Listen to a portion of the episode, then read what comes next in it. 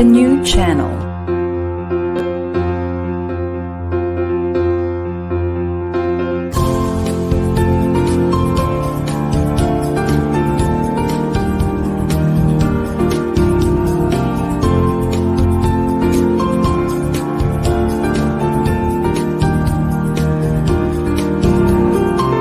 The new channel. Hashtag TNC Now.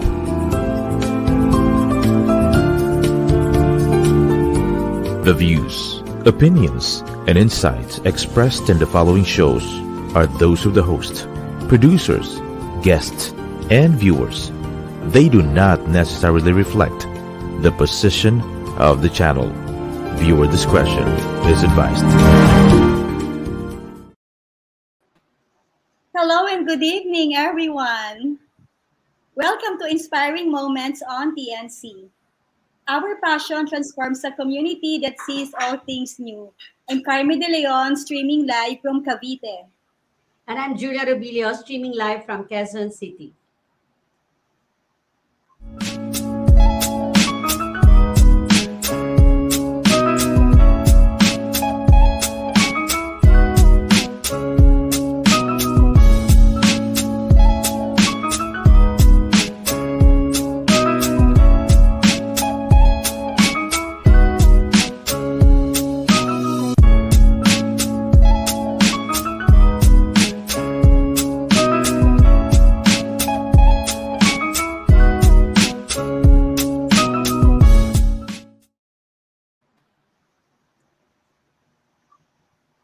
Ayan, welcome back. evening, everyone. Hi, Julia. Hi, Sister Carmi. How are you today? I'm good. Kind of tired. It's a tiring week, but again, there's such a thing as happily tired. Oh, yeah. Na. Weekend. Especially pag sa, sa ano, no, Friday, you were always excited, no? Kasi Yes. yeah, ano, excited to introduce new people, new guests with inspiring stories. Kaya ayan, alam mo, Sister Carmi, talagang ano, ah, super blessed ako no, with, uh, with the show. Kasi every time, no, every week, may mga amazing stories akong naririnig. Kaya ngayon, sobra ako excited, sis. And I'd like to give you the honor to introduce our guest kasi alam ko, kilala mo siya. Yes, yes. And sis, you are correct. This show is a blessing. Not just because we bless others, but ako personally, every Friday, kapag I'm about to take the o- parang week off na, naisip ko hindi, kailangan pa ng energy. Last, ano to, last salvo for Friday. Eto. So, tonight, our guest is a very special friend. You know, uh, kilala ko to sa nagkukwentuhan kami from time to time pag may events, kapag may conferences, and um, you'll be amazed with her story. So, let me introduce her. She's a mom, a sexy mom, a wife, a friend, um, a traveler friend. She travels with buddies, iba-ibang friends niya, sinasama niya. Siguro in the future, we will also travel with her. And recently, she admitted that she's a geek ang alam ko she's an overachiever. But you know, at the same time, our guest is the CEO, is the CEO of Connected Women. And um, a social enterprise helping enterprises become more efficient and making remote tech jobs available to more women. So meron siyang advocacy. And um, etong mas interesting, she's an athlete. She's into trekking, hiking, pilates, and recently, nag magpa-pound na yan kasi she bought a ripstick, a pair of ripsticks for her. So malapit na malapit na yan. So, that's it. Oo, kasi nga ano niya, gusto niya yung mga ganong intense work workout. Anyway, here is our guest for this evening. Let's all welcome Miss Agnes Herbacio. Hi, Agnes. Hello. Hello. Hi, hi. Good evening. Welcome That's to so kind. Welcome to Inspiring Salamat, Moments. salamat. Salamat, Julia. Salamat, Carmi. Your introduction is so kind. Thank you. That's ano pa, underrated pa yan, no? It's such an understatement because I know you personally and marami tong story na we have to limit lang kasi we only have less than an hour. Pero, I'll shoot the first question, sis. Sister Carmi, before ka mag-shoot Okay. ng first question, I'd like to share lang my my experience with yes, Miss yes. Agnes. Diba? You knew her kasi. I I was seated beside her during the CEO award. And she was so kind, you know. Siyempre ako parang hindi ko siya kilala pa talaga. I was like, I was Attorney Joe and she was, uh, you know, sa kabilang side ko. And uh, we were just discussing and then uh, I told her that I'm a color analyst and then that we were sharing stories about color. And then, apa, di, alam mo naman ako, magaling ako mag-spot, di ba? While she's you know, sharing her story, I said, pwede ka bang maging guest sa TNC? And sabi niya agad, sure, kasi I told her that our show is, we are looking for people with inspiring stories to share others, to, to share it to other people para ma-inspire naman sila. Ang sagot niya talaga, sure. Sabi ko, wow. Wala siyang Yeah. sinabi sa isipan ko. Ang sabi lang niya, when?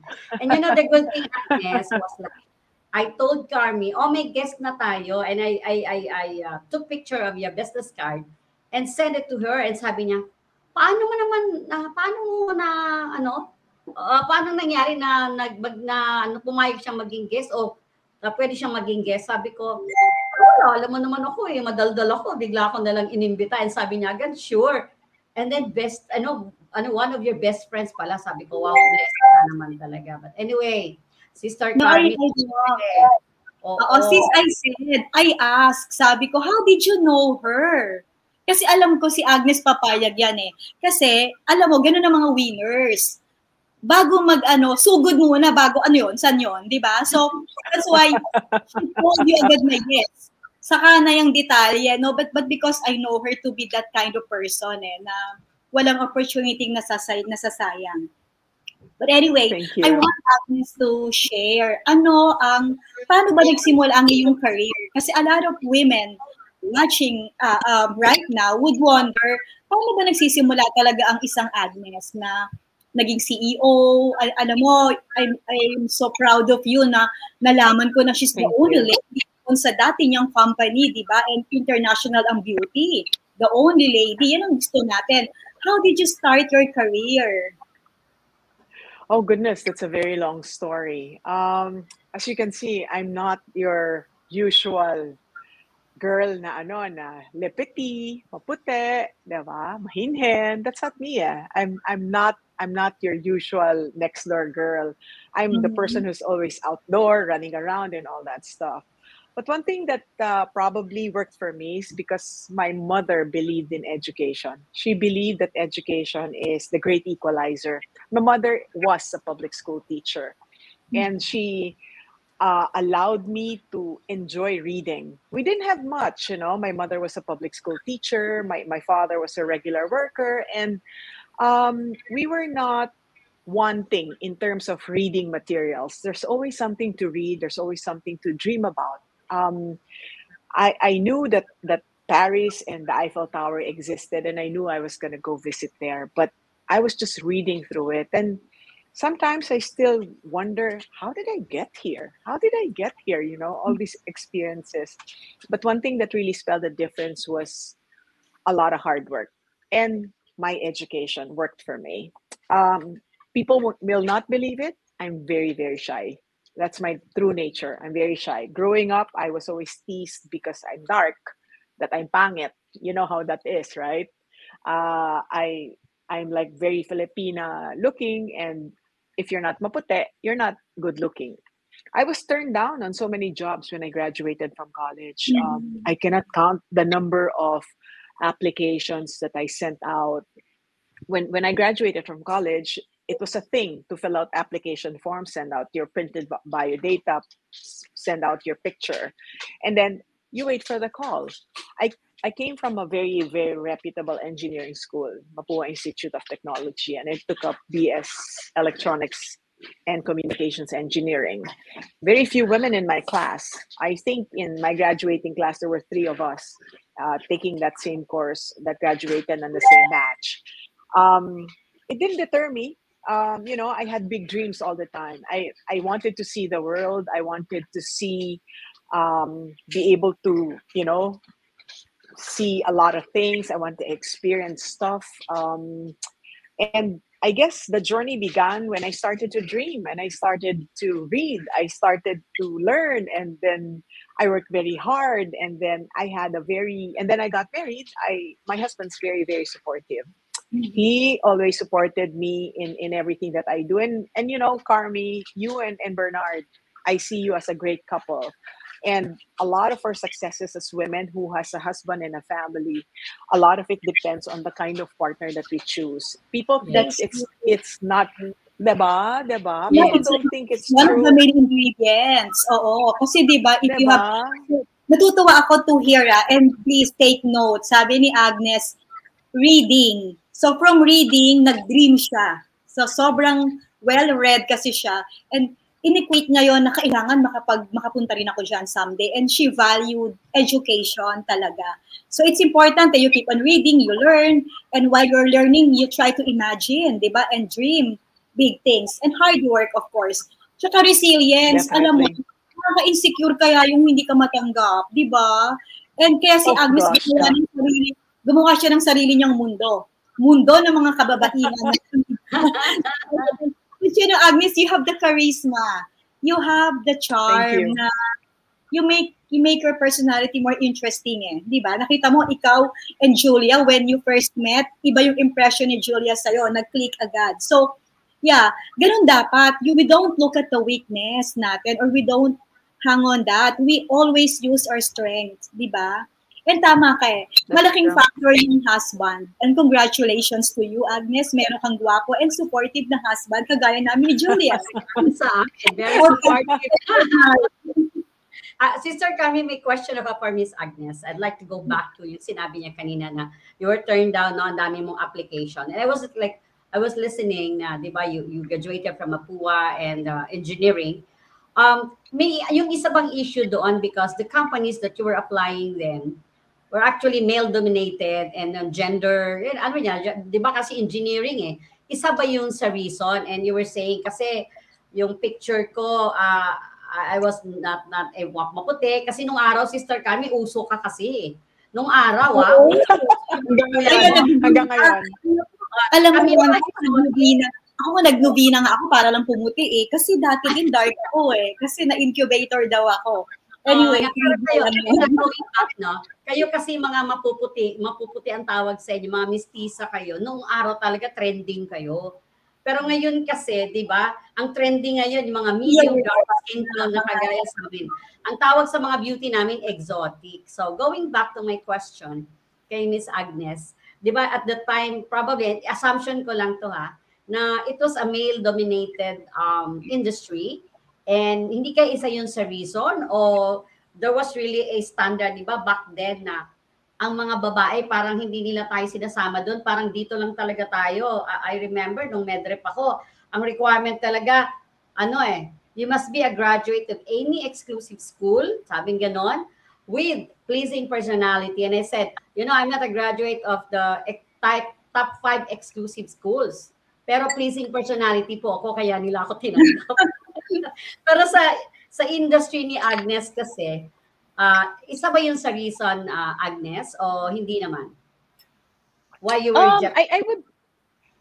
Um, I think it's also one of the reasons. It wasn't a very popular course for women. You know, I, I remember when I first um, was in the third year of uh, engineering because male dominated, di ba? Mas maraming nag-enroll na lalaki.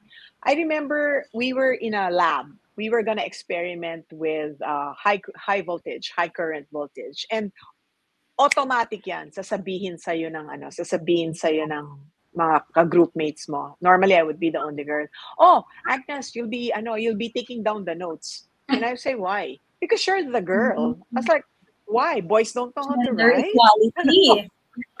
I was like, why? Di ba boys know how to write also? Di ikaw naman. Ako dyan sa kuryente, di ba? Because it was, it was, I, I don't know if it's the protective nature of our men. I don't know Ah. it's because they're not used to having strong women um, who are assertive. But I grew up asserting myself. Otherwise, parang wala akong mapupuntahan, di ba? Parang ganyan. So, um, I, I think it's it's because of so many things, but I think it's also the acceptance that now women can do anything. I, I don't put pink for women and blue for men. I, I don't do that. Mhm. Um, you know, like kids can play with uh, girl, girls can play mechanic, boys can play couturier, diba? It doesn't matter. It, there's no Mm-mm. there's no gender whatsoever. Even when I'm when, when I'm on the hiring um, situation, I would never say, "Oh, I prefer a woman" or "I prefer a man." I prefer a man. Never like that. Yeah. Um, unless the job unless the job entails uh, lifting heavy objects, and and men Mhm. are like you know they they are like physically built with bigger muscles. So ay magbubuhat ba lalaki i-hire natin. But if it's a position that requires talent, it doesn't apply that That's one of the sexes will be more qualified, right? Mhm. It's all the same. It's all the same. And Yeah, that leads me to the next question, Sister Carmi. Um, di ba, uh, you mentioned kasi kanina that she was the only woman no, in the in the in that uh, company, no, yung previous company mo. So, my question is, what was the most challenging, di ba, na task have you encountered and how were you able to overcome those ano? Kasi 'di ba male dominated nga sabi mo. And then uh, you're the only girl parang I remember sa boardroom na meron ako isang malaking malaking government agency na napuntahan. Only girl lang talaga siya sa male dominated yung ano ah, yung member ng board. Tapos ano pa ito ah, government agency na talagang medyo masculine ang dating talaga. I will not mention the company. But anyway, she's the only woman ha. Talagang medyo naririnig ko minsan nabubuli siya doon sa mismo sa boardroom ha. So, I, I'm, hindi ko sinasabing nabubuli ka, but you know, what was the most challenging task that you encountered so far? Oh gosh, you know, that makes me think, Julia, because there's just so many. There's just so many. Um, I wouldn't kid you. There's just so many examples. But in, in in a past lifetime, I was the first president of a of a technology company that was male dominated. So in all the pictures of senior management, I would be the only woman and the only Filipino. Um, and I was instead of me feeling like I was being bullied, it was more of a curiosity for them because I was Filipina. Um, I was a woman, and it was a tech company that I was running out of the Philippines. And every time I will walk into the world headquarters of that company, I could feel eyes around me. Eyes on me, eyes on me, eyes on me. And every time I would introduce myself, I will say, My name is Agnes. I'm from the Philippines. I run the Philippine office. The response would be automatically, Of course, we know you, Agnes. And I was like, Oh my gosh, is that a good thing or a bad thing? so it's, it's it's it's not really a challenge. It's more um it's more I, I was treated as a curiosity how will she perform? And i think true to form i was very very fortunate. I always have a great team with me. Um, we put philippines on the map all over again. If there's one thing that i'm always trying to prove is to prove that the filipino are fantastic workers very intelligent people and hard workers. Um, and that was one of the reasons why I joined an international multinational firm is because in my head the Philippine office was competing with all of the offices globally. And we wanted to make sure that we are recognized as one of the most uh, hardworking as well as the smartest group. And yeah true to farm we're always very well awarded because you know I mean it's a contest after all. And I wanted to show them like we we don't enjoy very good press. The Yes. Filipino does not enjoy very good press. And that's always something I'm out to prove to the world na, hey, you know, we're not as rich as you guys. Our nation's not. But we are good citizens of this, go- of, of Proud we're good global citizens. Yes, Exactly, exactly. yes. Yeah.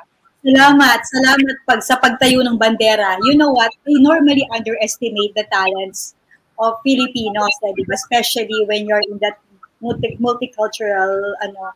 Ang ang problema lang dito, until such time na may isang mag-assert or talagang makita nila na kakaiba like Agnes show them. Nothing beats success, di ba? When when they start asking you, you just show them what you got. And then they will say, ah, tama, tahimik na lang sila, di ba? So that happened. And Agnes, talaga bang ganun ka? Assertive ka ba lagi? Hindi, never ka bang na ano na parang gusto kong sabihin pero tahimik na lang ako? Have you always been that assertive in every group or any um, organization that you joined? Yeah, siguro it's because of my upbringing. um, I was the only girl upon my mother's side. And I remember I will spend all my summers in the probinsya because my mother would think, like, you know, while she's saving up for the school year, um, the kids would be in the province because it saves it saves money, right? So I'll spend uh, that that summer with my grandparents, and uh, my my grandfather had horses, and all the boys will go on the horse and then uh, be learning how to ride horses. And I'll say, "What about me? Oh, you're a girl, you stay there." I was like, "No, I'm gonna go also, right?" And then it was so funny because my grandfather on my mother's side, on my father's side, oh, would always take us to the beach, right? Take us to the beach or take us to Taal Lake because we're very near Taal Lake. And they would always say, "Hey, Agnes, go under the shade because you're gonna get dark. You're a girl." And I was like, dark? I'm dark already, right?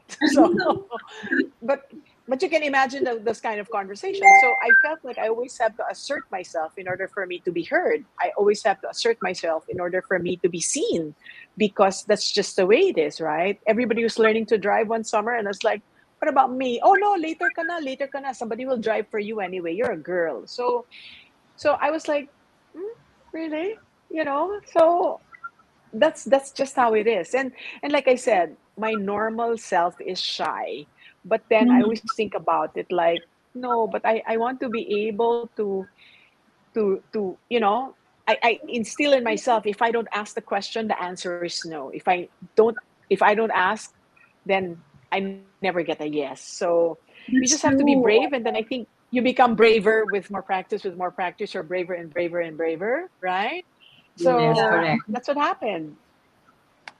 At saka when you assert naman, you say it in a nice way. Di ba? Hindi naman It's sinabing aggressive or diplomatic, but you have to express your thoughts, di ba? And I think that's what we can pick up from Agnes eh. Express your thought in a good way.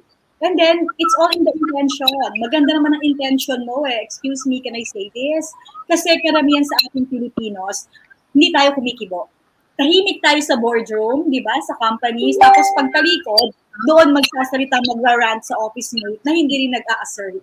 So, that you express your thoughts and opinions in a nice way, di ba?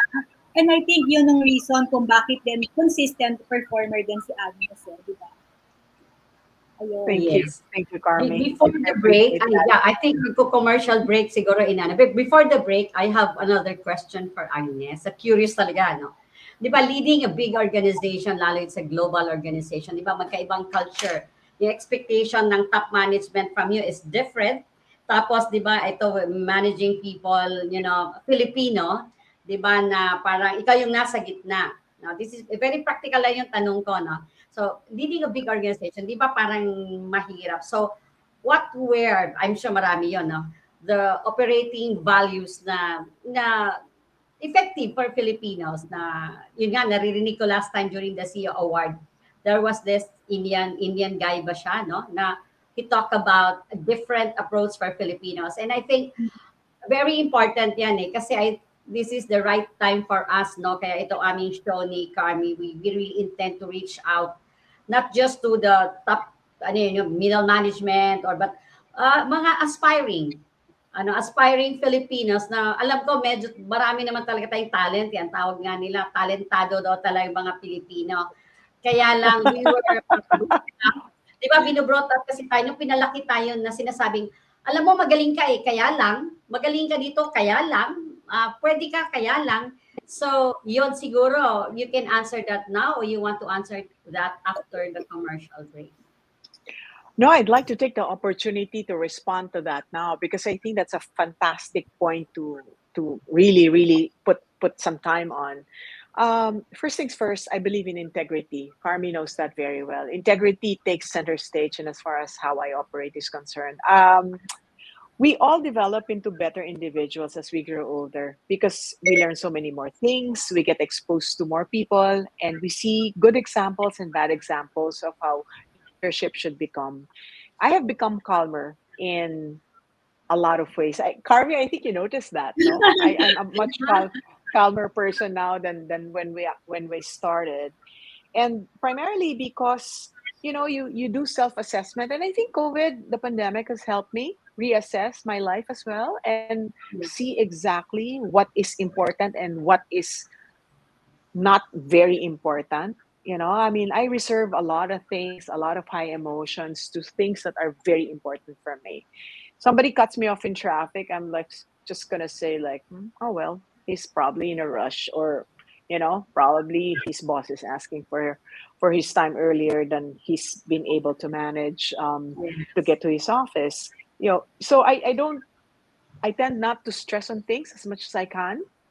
And it has helped me sleep better at night. It has helped me be um, less stressed. And and i think it shows in even the way i look no carmi? Yes, parang mas correct. kalmado ako You're, you're, ano, you're more relaxed now and you're, ano eh, sabi ko nga, parang nag-retire ka na rin. Kasi you, you are more relaxed and yun nga, ah, kasi yung intensity nandyan pa rin, but it doesn't show na in your body language. Kasi dati gigil na gigil eh, di ba? Parang borderline control freak na. Di ba? Ako lang ba yun? Oh, I think ikaw din. but yeah, I can see na ano siya eh, yung, teka lang, wait lang, may call. Ganun lang. No? So, I, I, I agree, no? Every day we get better. And hindi naman yung as we get older, but as we get wiser in this world, di ba? Nagre-reflect yung dapat the way we relate to others, the way we talk, di ba? And imagine, ano, siguro kahit sabihin mong CEO or anong level ka pa, you keep on learning. You learn from your own experience, you learn from others. And ang alam ko talaga kay Agnes, bukod, bukod sa kalmado siya, people lover to, people person to eh. 'Di ba? Sa leader kasi mahirap i-balance yun, sis, yung task-oriented and people-oriented. I believe more, more, more gearing forward people-oriented si Agnes eh. No? Kasi nga, yun ang tingin ko ha, I, have, I haven't um, worked with her that closely, but the way I hear her on the phone, nakikichismis, ano, or nakikita ko yung mga sa mga calls, I can sense that um, she really cares for the people she serves. Hindi lang yung ibang kultura or ano, talagang the magic is to really care for them, di ba? Before, yung output will follow, di ba? So, Yes. and that is why, the- this leads to my an, another question naman. Pero I, uh, Agnes, I will request you to answer this after the commercial break. My question ito ngayon is, eh, kasi right now you are connected with uh, uh, another company, right? And um, you're saying na you're calmer now. Pare-pareho lang siguro tayo kasi like ako, I started my business when I was 20, 24 and talagang super duper hyper, no? Until there was a health challenge sa akin. And then, basta maraming realization. So ngayon, pag pinapili mo ako, kung meron isang bagay na decision ako, sinasabi ko kay kay Carmen, teka muna, pag-pray ko muna yan. pag-pray muna natin. And natuto ako mag-delay. So, my question for you now, and this is for the benefit of other people also, I've been wanting to share it sa corporate now, and I think you're the best person uh, to share this. Um, what is the best or the perfect time for a- an executive or aspiring top level executive? Kasi la- lahat naman tayo yun gusto natin di ba? Top level eh. To really start you know prioritizing what is really important in life. Kasi I've seen I've witnessed I've counseled you know top level executives na matagal na realize eh nandun na sila and then you know pag nandun na sa mataas na posisyon na yun biglang sinasabi niya kamali yata ako so since you're there now and you're very successful ang daming realizations you go later what is the best time to really go for significance from success to significance? Ano yung cross line na yun? Ano yung turning point yun? Pinakamagandang crossroad na yun, saan banda? So, after po the commercial break. All right. thank you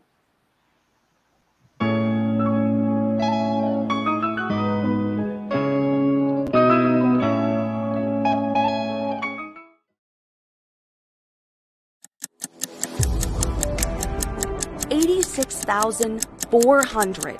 That's how many seconds you have in a single day. 24 hours. Time that seems to fly by in the blink of an eye, never to be recaptured. Each day, you're overcoming obstacles and conquering challenges. Sometimes you want to kick it up a notch, and you could use a little extra help. Finally, there's a solution. A way to power the untapped potential that already exists in your body and mind. presenting ASEA's Cell Performance. Three innovative products powered by Redox that specifically target your energy, your mind, and your mood. Three products to help you take on your next big challenge and achieve more than ever before. Revving up your body to help you amplify every hour, minute, and second of your day. Redox Energy ignites sustained physical and mental energy by helping your cells reach redox balance. Redox Mind gives your brain a boost for sustained cognitive performance so you can think more clearly and focus more easily. Redox Mood helps you find peace of mind by supporting a feeling of calmness and uplifting your mood. Make your everyday moments count while you maximize every second. Get sustained energy, enhance your brain power, and lead a life of vitality and significance. The life you deserve. ASEA's Cell Performance, powered by Redox. Feel the difference. ASEA Redox is the first and only supplement on the market scientifically tested and shown to signal the activation of genetic pathways and to affect genes that improve. ASEA Redox is the first and only supplement on the market scientifically tested and shown to signal the activation of genetic pathways and to affect genes that improve immune system health, help maintain a healthy inflammatory response, help maintain cardiovascular health, improve gut health, and modulate hormone balance. Are you done with the breakdown? Reach for the breakthrough.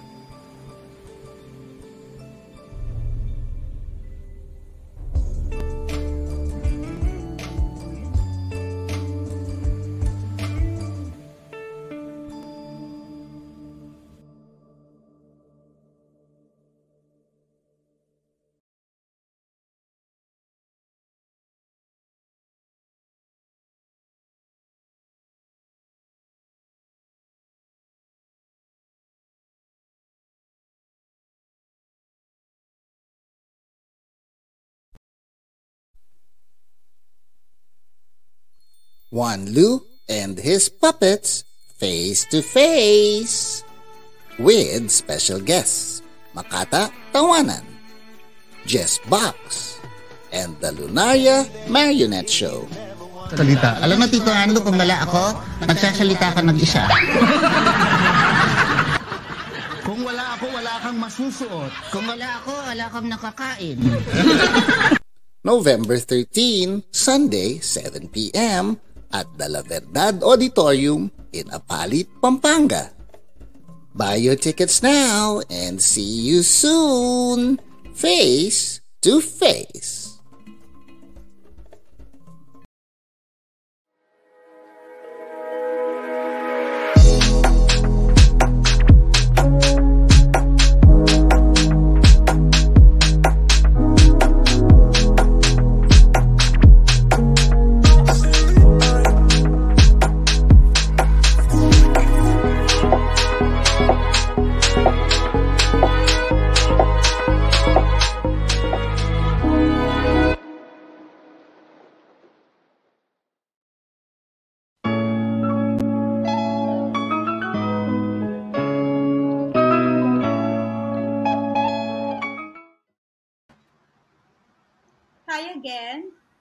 Back. I'm Carmen De Leon, and you are watching Inspiring Moments.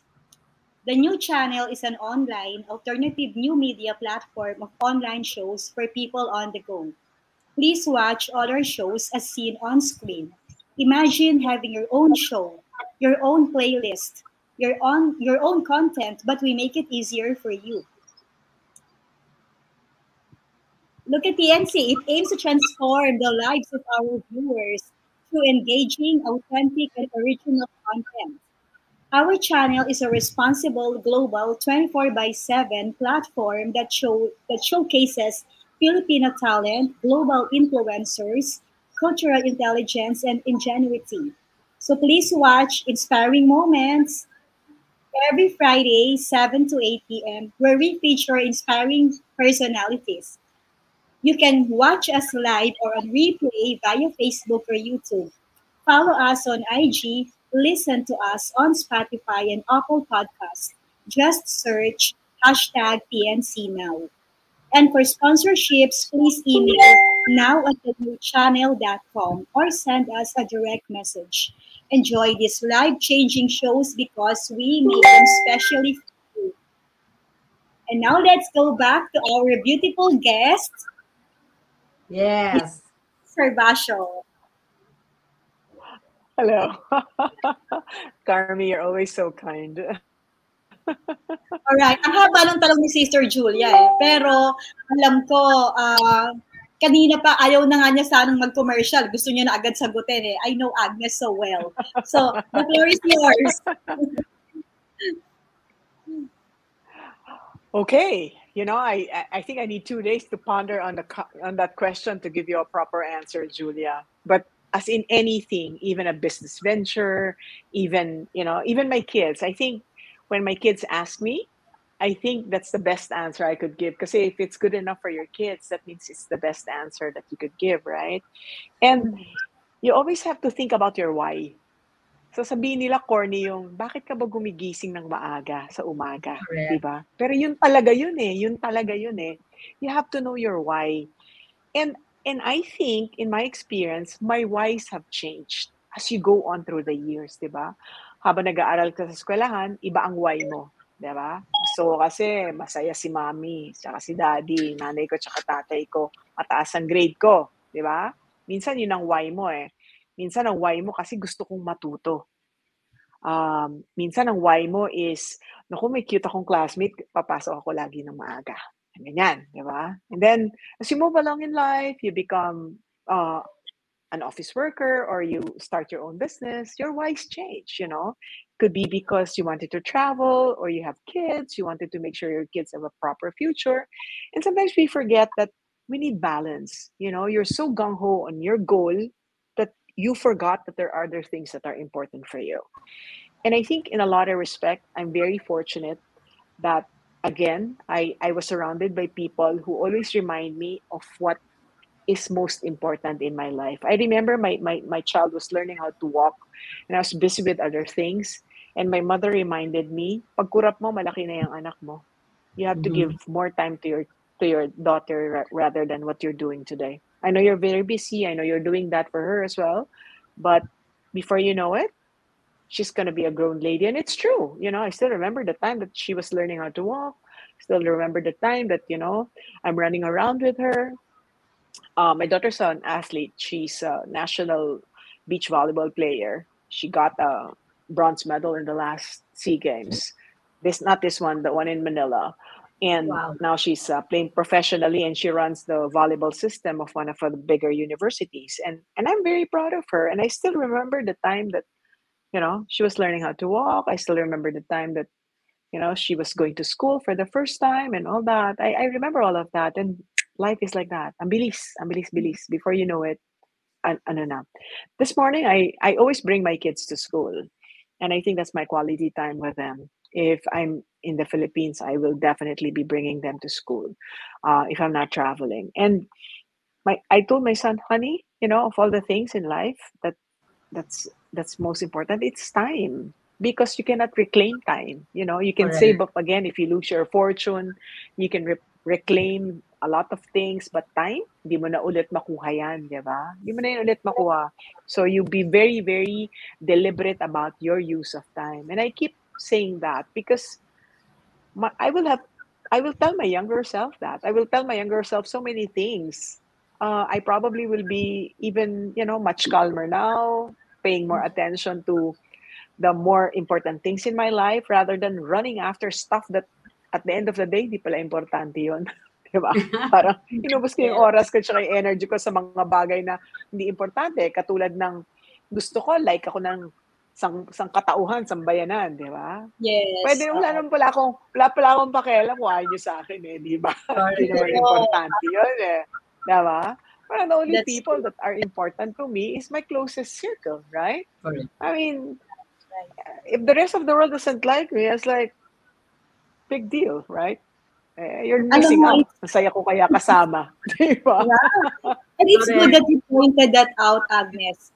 Because with the advent of internet, diba, the social media, they tend to tell people that you should have many likes for you to be more alive, diba? Dapat marami kang likes, followers, no, but, and they tend to compare, and that's why they get sad and sadder, diba? So, Agnes said time. Time for yourself, time to reflect, time for your family. And ako na, narinig ko lagi yan, susundo, maghahatid ng anak. Ang lalaki na ng anak nito, hinangatid sundo pa niya, di ba? I'm sure naman they can drive on their own. But she would rather be there to support and give guidance, di ba? Kahit Yeah, dati, na true. first time ko siya nakasama, it was sa Re- ano, um, kay Rebecca's house yata yun. Kinukwento niya about her family, ganon. So sabi ko, yun ang importante, no? So, I think ang question ni Sister Julia at din kanina, when is the right time for you to realize your priorities? Ngayon. Regardless kung Kahapon nasa actually. Kahapon. Kahapon. Kahapon.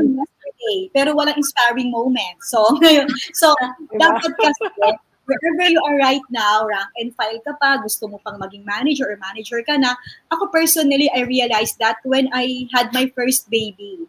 Kasi parang, pag, nung ano ko, sabi ko, ba't ganito? Tapos na pangarap ko, 21 years old, may baby, di ba? Walang work. So, pero nung nakita ko yung baby ko, pala, there's deeper meaning, hindi pala sarili mo lang.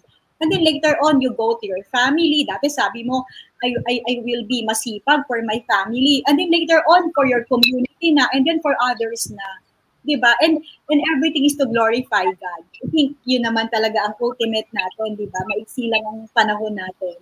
And ang, Correct. ang gusto natin ay maduplicate si Agnes ng maraming beses. Diba? That's so kind. That's so kind. That is so kind. Yes. Ah, okay, ah, kasi ang ano eh, ngayon kasi, I'm not talking about, that sa Pilipinas na lang, sa Pilipinas na lang. Kasi sinasabi ko nga, grabe ngayon na so easy to communicate and yet, ang mga tao hindi naman talaga nag-uusap. Nagko-communicate pero hindi talaga nag-uusap. Di ba? Kasi yun, ano.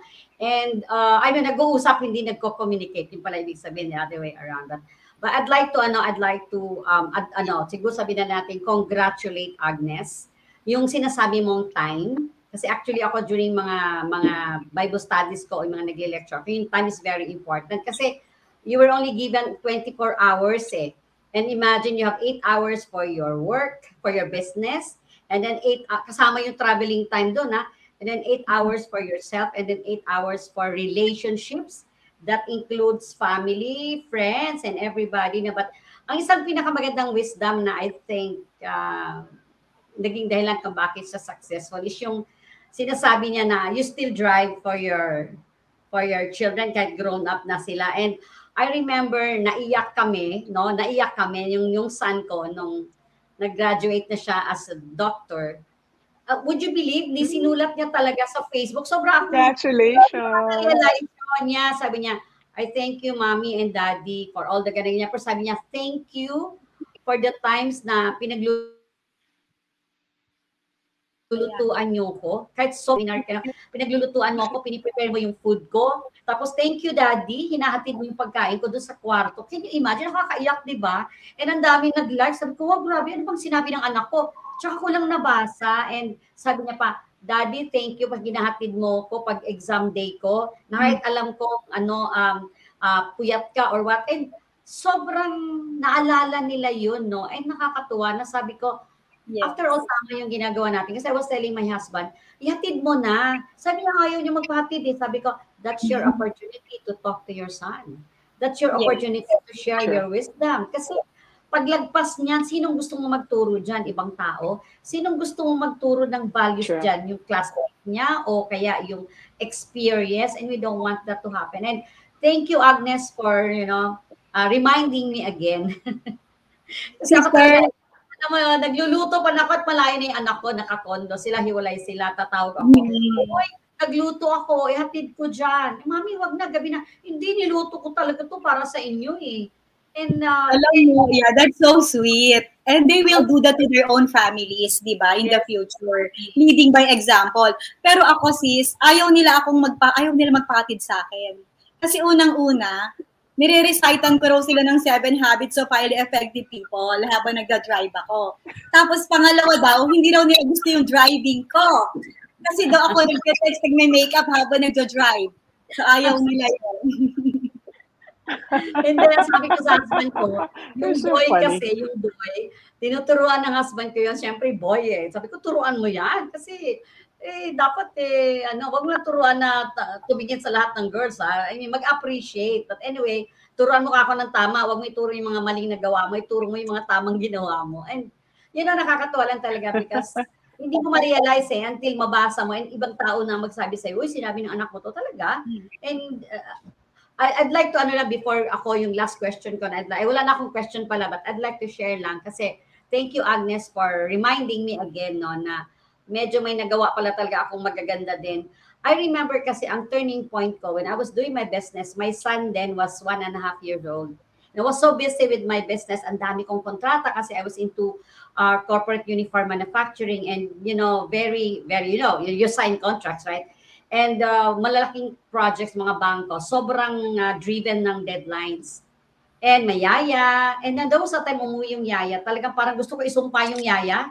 Umuwi siya, di nagpaalam. Tapos wala na akong yaya. Sabi ko, anong gagawin ko? And yeah, uh, graduate ako ng Seven Habits. You know, naman si Dr. Kobe, yung boses niya, naririnig ko. Dala-dala ko yung diary ko. Talaga naman, naka-time yun, no? Ano, ilang libro babasahin mo sa umaga, tatlo, di ba? Mga ganun-ganun. And then sabi ni Ted, pag hindi mo binitawan yung diary mo, sabi niya, kasi naglalaro kami sa park, itatapon ko yan, sabi niya ganyan sa akin. So I was forced ko naglalaro. Yung husband ko, tsaka yung daughter ko, nagpalipad ng kite.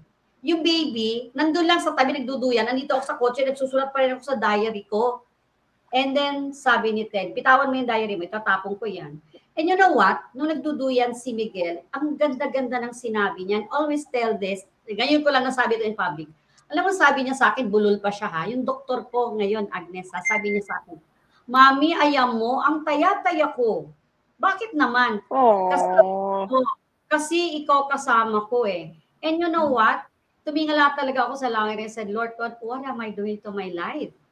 I work so hard, nagpupuyat ako mag-design ng mga damit, nagpuproduce ako, piniperfect ko yung production ko. Itong son ko ngayon, one year and a half, sabi niya, Mami, ang saya-saya ko kasi ikaw ang kasama ko. And sobrang sabi ko, wow, buti na lang may angel ako. Kung hindi, baka nga naman nakalimutan ko na, you know, and siguro yun din ang naging pagkakamali ng iba, hindi ko sabing lahat, no, but again, thank you, Agnes, for reminding me, no, na ngayon kasi nag-graduate na sila, Ah, yun ang reason kung bakit siguro hindi sila masyado naghahanap ng relationship sa labas. Yung anak ko nga, tinutulak ko na mag-asawa, ayaw pa eh. Okay. Gusto mo lang But, but I think, gusto mo lang magka-apo. may apo na si Carmi eh. Hmm. No, no, but teka, I wait. think really, we're, we're, ano ah, we're, we're very fortunate that we're able to do that. Because not everyone has the luxury of time to be able to share time like that. We're so Diba? we're so Swerte tayo. Swerte tayo.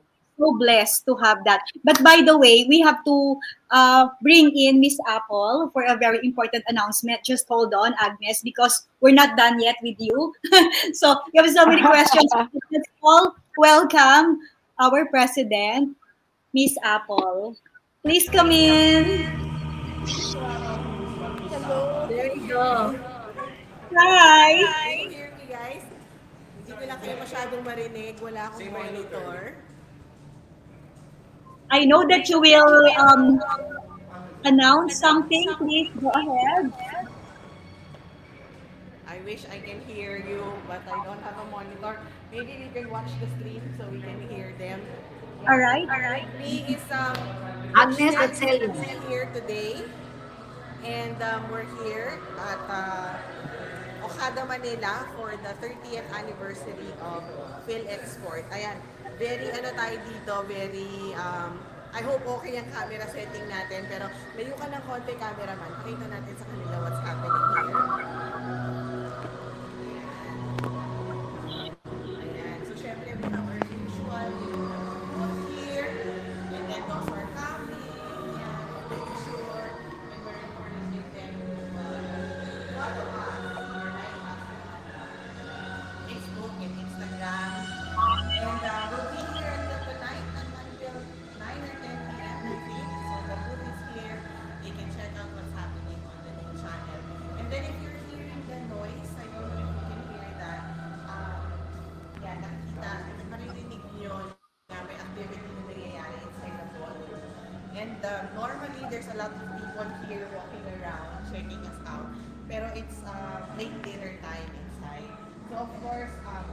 Coach Sel of Business Cruise and Beyond is here also with us. And Jen Luya of our Stories from the Fridge. Yan. Coach Sel, you wanna tell them um, so far what's your experience here? Like, Um, hi there, everyone. This is Coach Sally Jacob from Business Cruise and Beyond.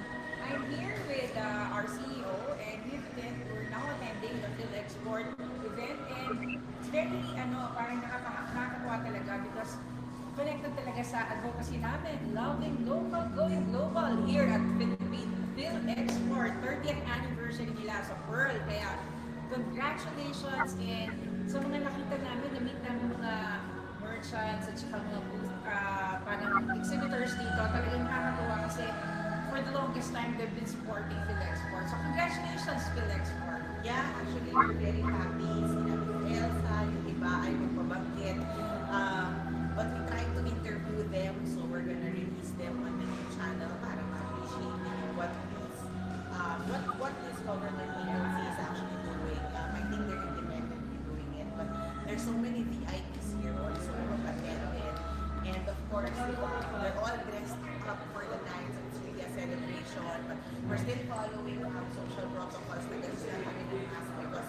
Nandito naman kami sa PNC area. But all around here, the people are, you know, still wearing masks and, you know, maintaining social distancing. And um, I think this is the second time that we're here at Okada for an event for PNC. So thank you so much, um, Miss Julia and Miss Carmi. I wish I could entertain your, your questions, but I couldn't get it. Medyo nagkaka-problem yung um, internet connection dito sa area because of, I think, some security because marami VIPs. But if there's any chance, if you if you will allow us, pwede namin kayo inaakan banda doon later or we will move to another area. Magkwentuhan muna kayo doon, Miss Carmi and Miss Julia. But we'd like to show you kasi at least the banner of the event as well para makita nyo rin. And as if you are actually here.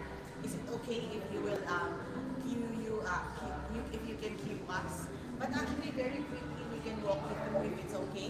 We can pan the camera around the other exhibitors I can I can name them. Yeah. All right. have some, Sige, we'll do it quickly. Here for Asia Terminal Incorporated, and then we have the Philippine uh, Philippine Franchise Association as well here. So yan, mga booth space nila. And then, syempre may mga um, here from the new channel, and then um, yan. So yan, Coach Sel, hi ka. Hi. Ayan. Ayan, nakikita niya na yung sarili niya. So, maririnig na namin kayo. So, anyway, these are all Agnes is here. Agnes is here. Uh, Coach Celia. We have Integrated Computer Systems, Inc. Yan. Michelle, can you bring the Yan. So, come on. I'll walk you through. Yan. So, let's focus on them. Isa natin ang konti ang lakad natin.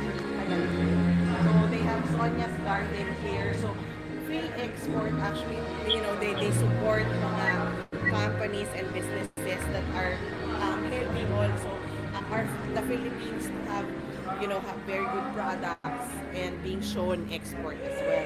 So this is Mama's that's actually very interesting ito because they are actually offering or promoting some products here na very exclusive to this event lang. Ayan. Hi, nice, nice, nice. Very nice products here. They have paella, and then saporado. Ayan, you can hear the noise, no? Kasi may program sa loob. And then, syempre, we're very excited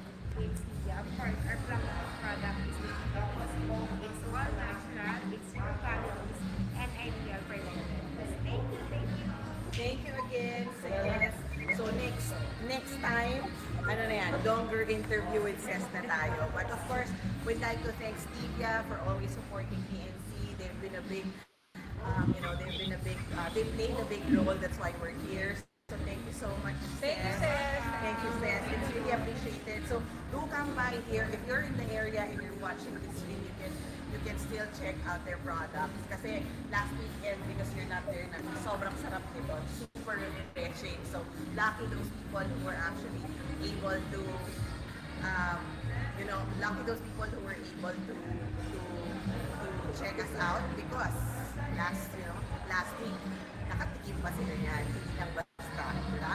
So, um, okay, let's check out the others. Thank you, Steph. So, we have here Mega Global. So they have different products also. I think these are also some um, local products, right?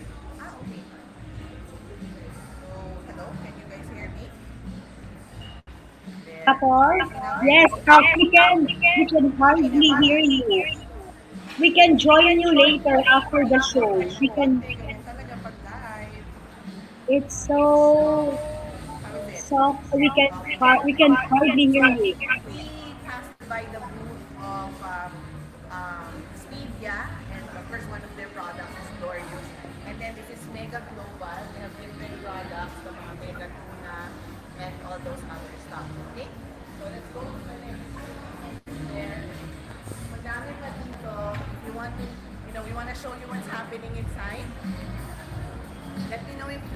Well, so medyo maraming tao.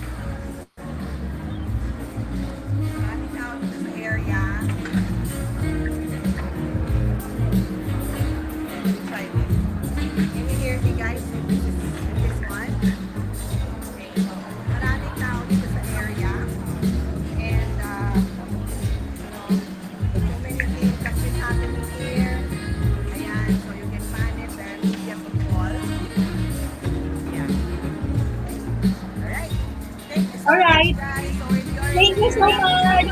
Congratulations. Thank you. All right. So let's go back. Let's go back to Miss Agnes. Medyo excited talaga si Apple doon sa Okada event. But very quick na lang to. course. We have few minutes left. And tomorrow, there's another TNC event. Um, it's gonna be in City of Dreams. So we'll be there, Julia. Ang TNC, kailangan everywhere, 24 by 7. So, Agnes, sabi mo kanina, di ba, we're blessed to have a wonderful life partner. And gusto naming marinig ngayon, ano ba yung secret to happy marriage? Kasi di ba, tayong mga alpha women, medyo mahirap tayong intindihin, di ba? Pero we're also loving, loving, ano naman, partners. Ano yung secret nyo? Because a lot of people there are watching and they will think na, bakit ako nagsasuffer yung family? Lalo na yung relationship with your loved one, your husband, boyfriend. How do you really balance it? And how do you manage na hindi ma-insecure, may time, di ba, may enough time, paano ba yun? Respeto. I, I think that's the that's the foundation of everything. If you respect the other person, if you respect anything, di ba? If you respect the if you respect mother nature you won't do anything that would harm it right?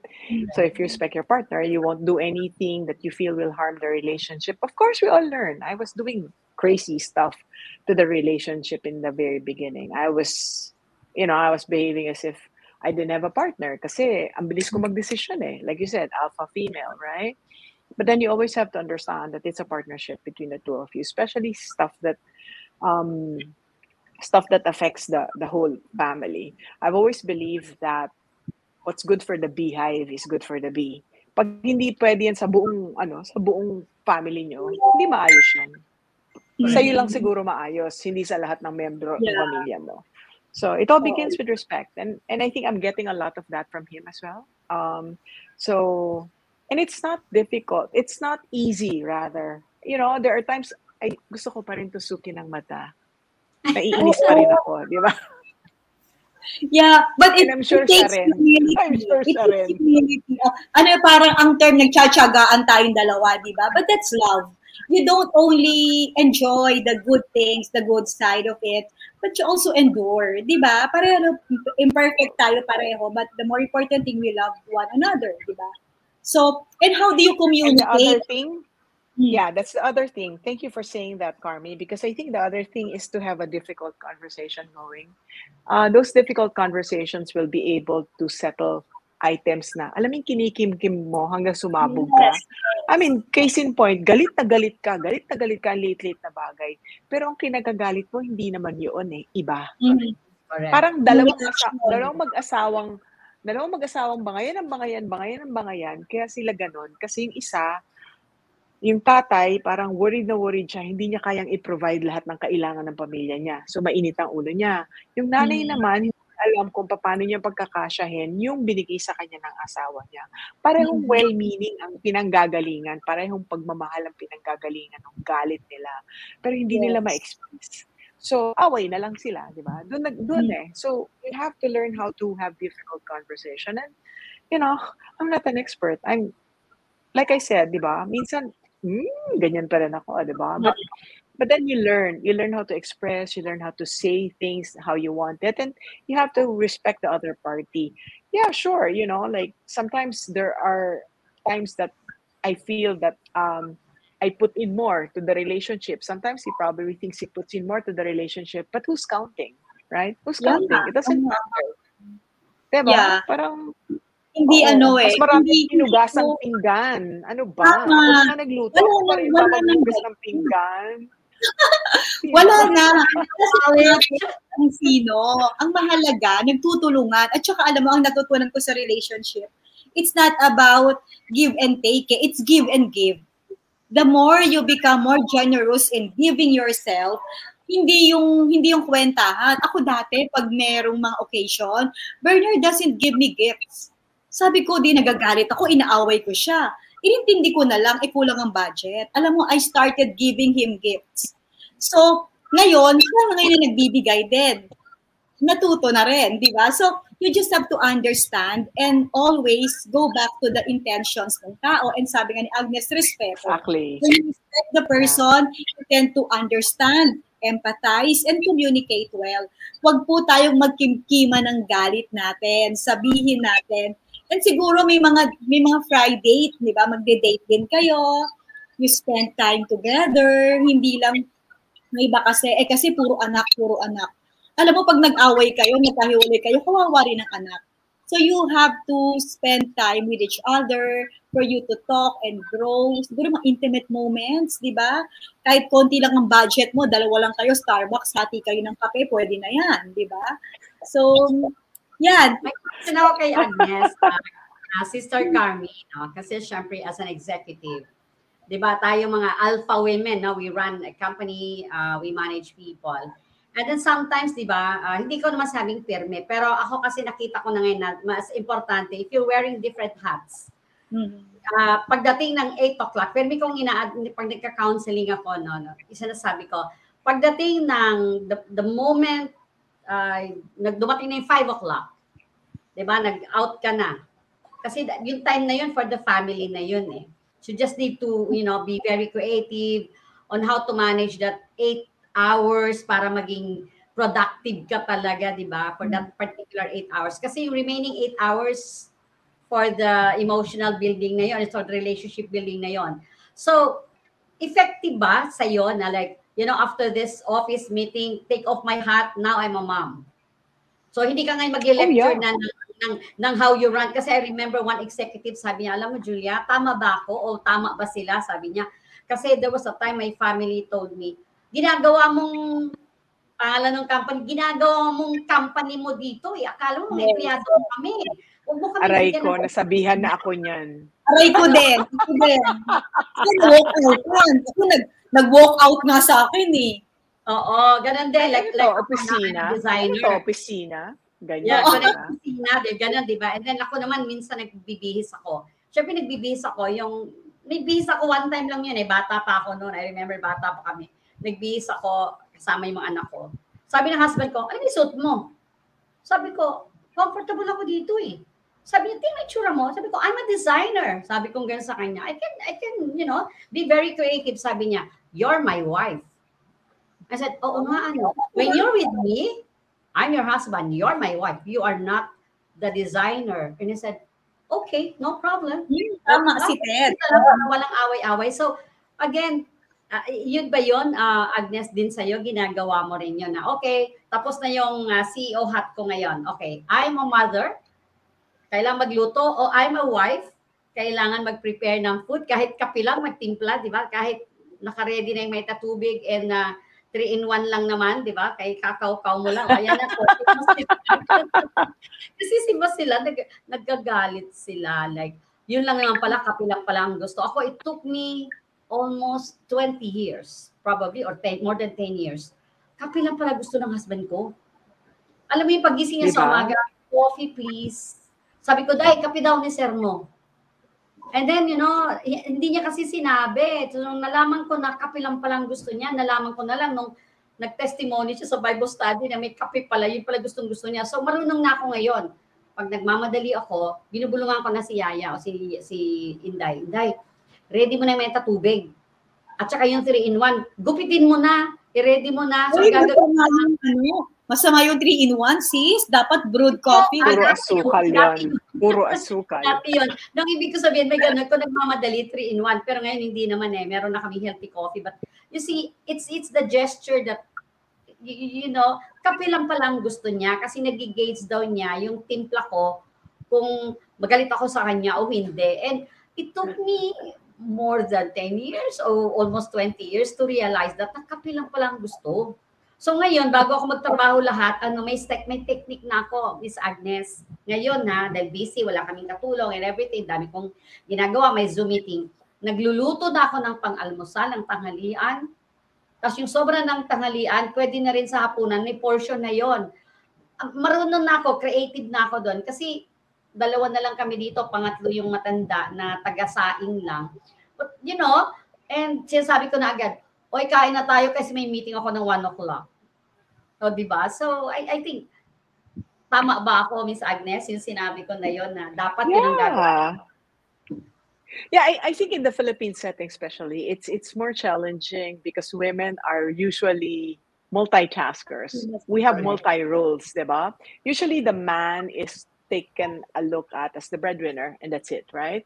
But women are caregivers, we're household um, managers, we're sometimes breadwinners as well. We're, we're, we're asked to do so many other things. Diba? We care for our parents, we care for our kids, we care for our husband, we have to clean the house. All of these domestic chores are like automatic babayan dapat. I, I think um, in a lot of respect, um, the pandemic has changed the way a lot of people think. It has changed the way a lot of people regard relationships and what's really important to all of us. And I learned how to cook during pandemic. I, I you know, dati sinigang lang ang alam ko at saka nilaga. Ngayon, ano na, medyo marami-rami na yung alam ko. I can cook chicken. Yeah, and, and I used to know only salt and pepper as spices. Now I, I, I know a lot more because the pandemic has allowed me to to express my love language, which is service, cooking for my family, which they immensely enjoy. Um, because people have different love languages. Carmi has a different love language compared to the husband. I will have a different lo- love language compared to my husband. And Ted and you, Julia, will have different love languages. And we all have to respect those differences.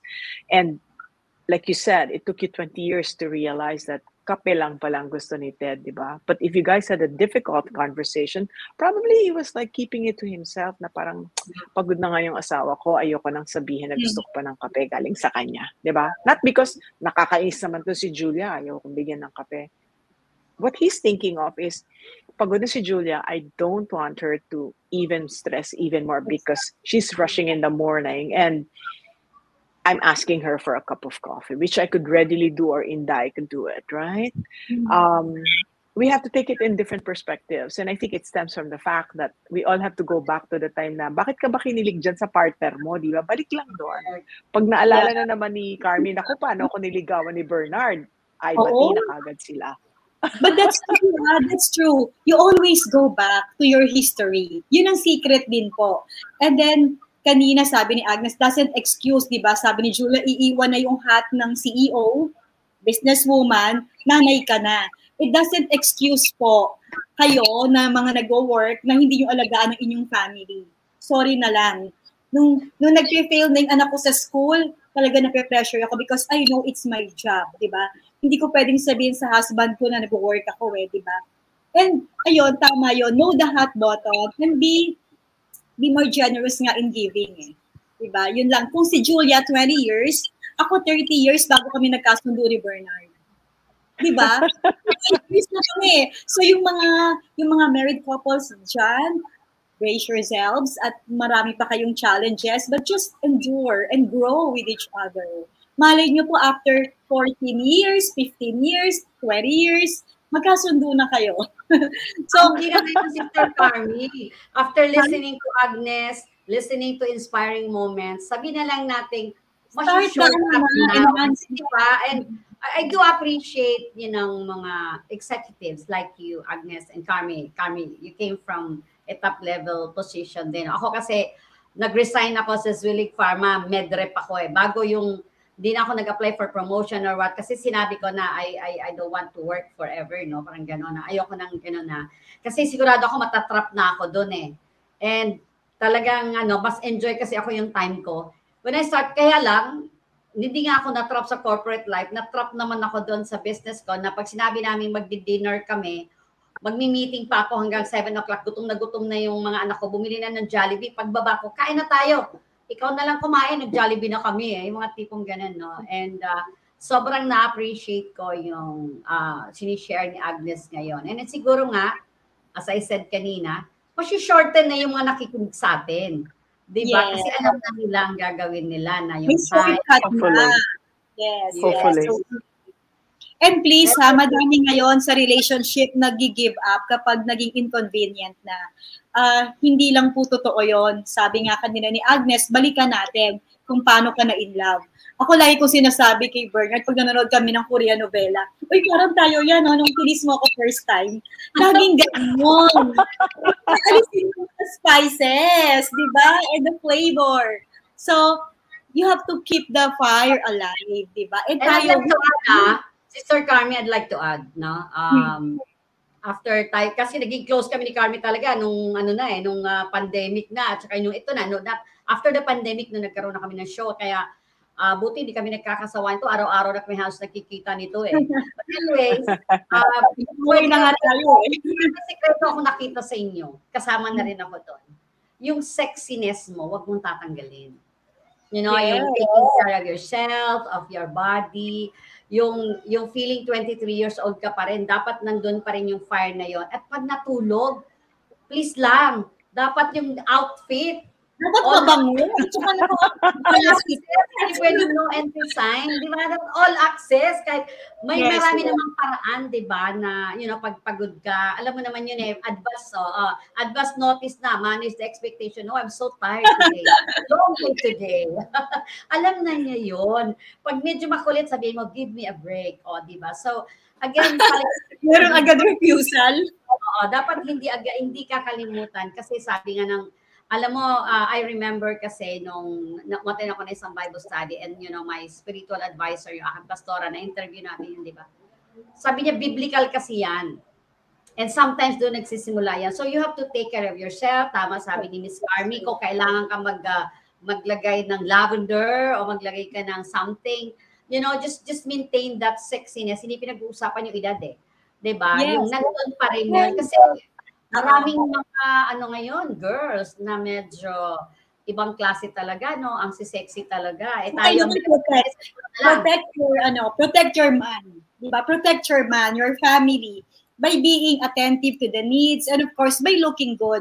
And you you owe it to yourself, 'di ba? Sinasabi ko lagi. And sexiness doesn't mean 26 ang bewang mo, 24. No, you just take care of yourself. You stay clean and attractive, 'di ba? Tingnan mo naman si Agnes, oh, sobrang alluring. Kahit na-tense, kahit na maraming obligation, you still have to look good for yourself and for your loved ones. So siguro, sister, overtime na tayo. Siguro we just need to um, give Agnes a little more time to talk to the people, share to them, or um, give them your inspiring message.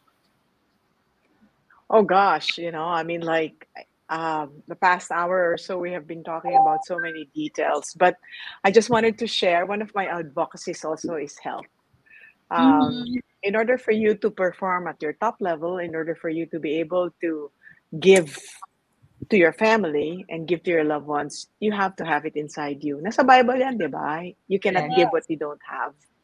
Um, and so I enjoin everyone to make sure that they take care of themselves because you will be able to perform better in in in your chosen hobby, in your chosen work, in your chosen career, in taking care of your family, in having fun with your partner, in having fun with your your kids, and having fun with your girlfriends. Um, because it's also necessary for you to keep a good tight circle of trusted people if you're healthy um, I I have I have been unhealthy in in for the longest time. For the past six years, I've been vegetarian.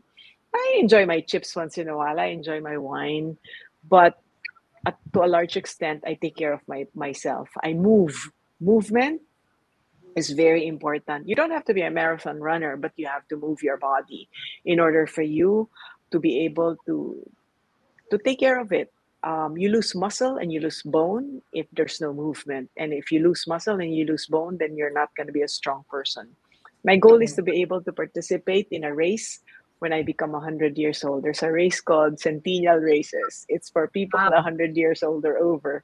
And I intend to win one of those races. So pray for Wow. me. I hope I, I, I make it there. But I take the little steps today in order to keep myself healthy. And if you're healthy, you're happy. And if you're happy, you're a better person. So I hope that helps everybody. That's so sweet. Gusto ko yung 100. Tama tayo dyan. Tapos maganda ka pa rin, di ba?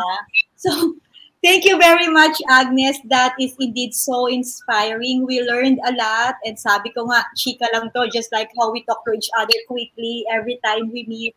So, thank you so much for inspiring our audience. And we'll see you soon. Continue your advocacy Thank in health. Meron pa tayong project na naka, nakabitin in the pipeline. We'll do that. Thank you so much. Thank you. Thank you, Agnes. Thank you, Julia. uh, that I was, you know, seated beside her and uh, ayan. Kasi uh, gusto ko talaga connected ako with people like you na inspiring din talaga. Actually, before we end, uh, um, I was into health advocacies na, but because of Carmi ngayon, parang may boses sa akin.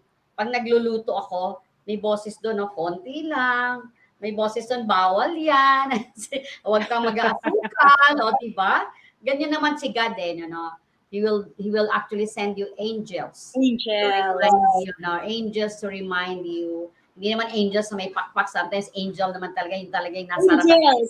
Yes. Angels na nakasalamin. Angels na naka-orange. di ba? So, they're angels without with invisible wings. Okay, so thank you so much, Agnes. Agnes. Thank God you. bless you more Thank you and for- your family. Yes. Thank you. Okay, sis, di ba?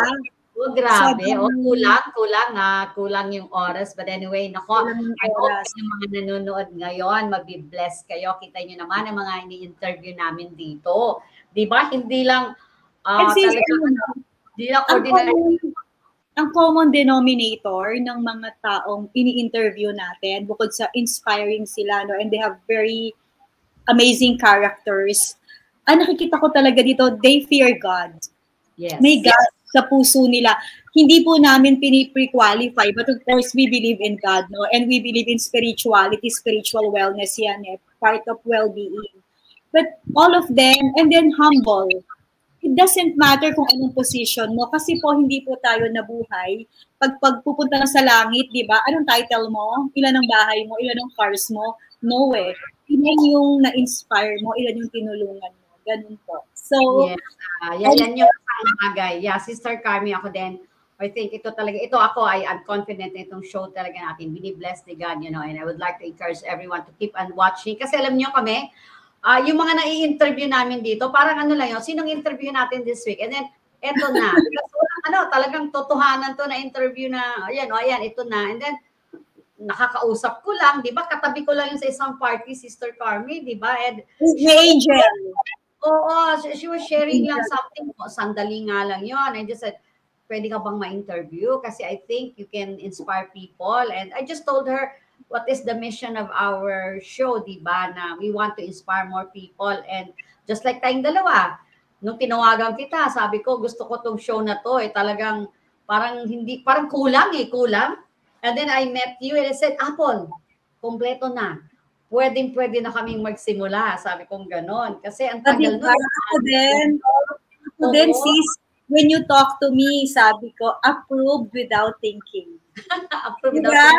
Ganun lang, ganun lang yon Kasi may Ah. angel yun eh. Tayo po, if you always pray, we will be guided. So, Yes. kami ni Julia, pag masyado akong intense, sasabihin niya, sister, ipag-pray natin yan. And I listen to her. Correct. Also- And uh, remind each other, no? Sister Cami, balikan ko yung sinabi mong fear of God. Yes, um, dun sa mga viewers natin, totoo yan. Kasi ang taong may fear of God, sabi nga, the fear of God is the beginning of wisdom. You've witnessed yung mga tao ko, napanood yun na iba namin mga shows dito, yung mga na-interview talaga natin. Naka, di ba, nakapag-interview tayo ng mga doktor, nakapag-interview tayo ng lawyer, mga business people.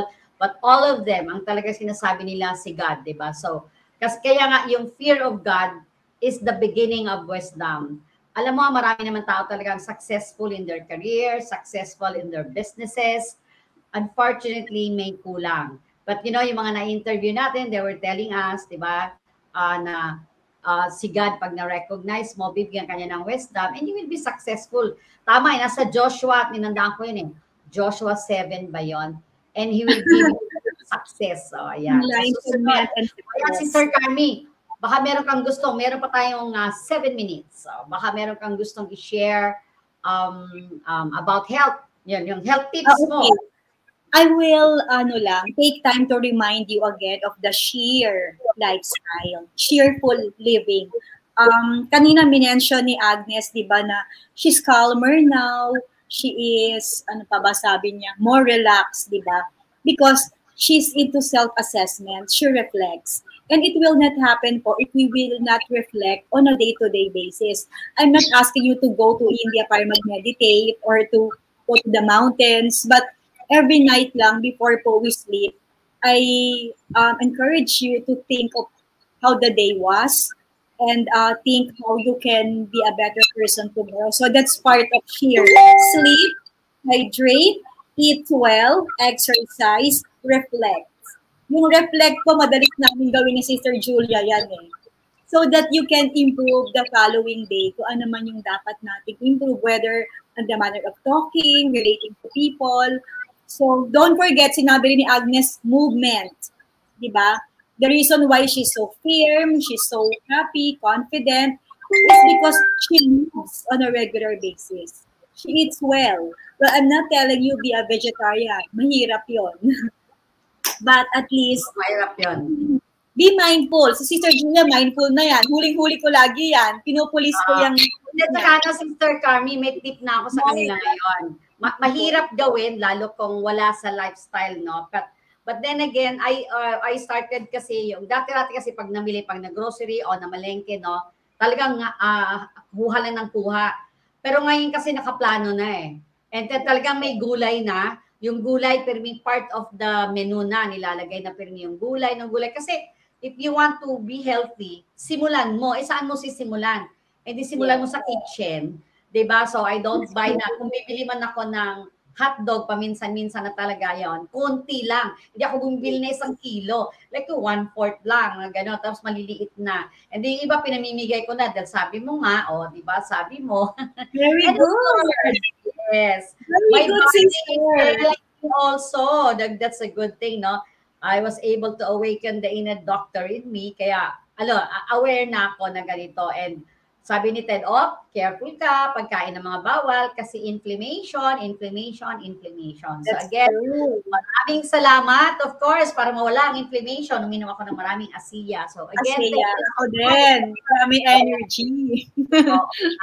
beauty pa, no? Okay, anyway, thank you so much. So again, next week, Thank you. marami pa kayong tips at marami pa kayong matututunan sa ating show, Inspiring Moments. So please don't forget, every Friday, 7 p.m. po tayo. Ayan, Sister Carmi, so what's up? Ano bang, Thank you. meron bang i-announce kang iba o wala na? Uh, we will be going to um, City of Dreams tomorrow for the blogger event. So we'll be there. TNC will be there. See you if you want to join us. Check out the details at the new channel Facebook. Yes, ayan. We'll see you. Yan, thank you, Sister Carmi. Ingat ka. God bless you all. God bless everyone.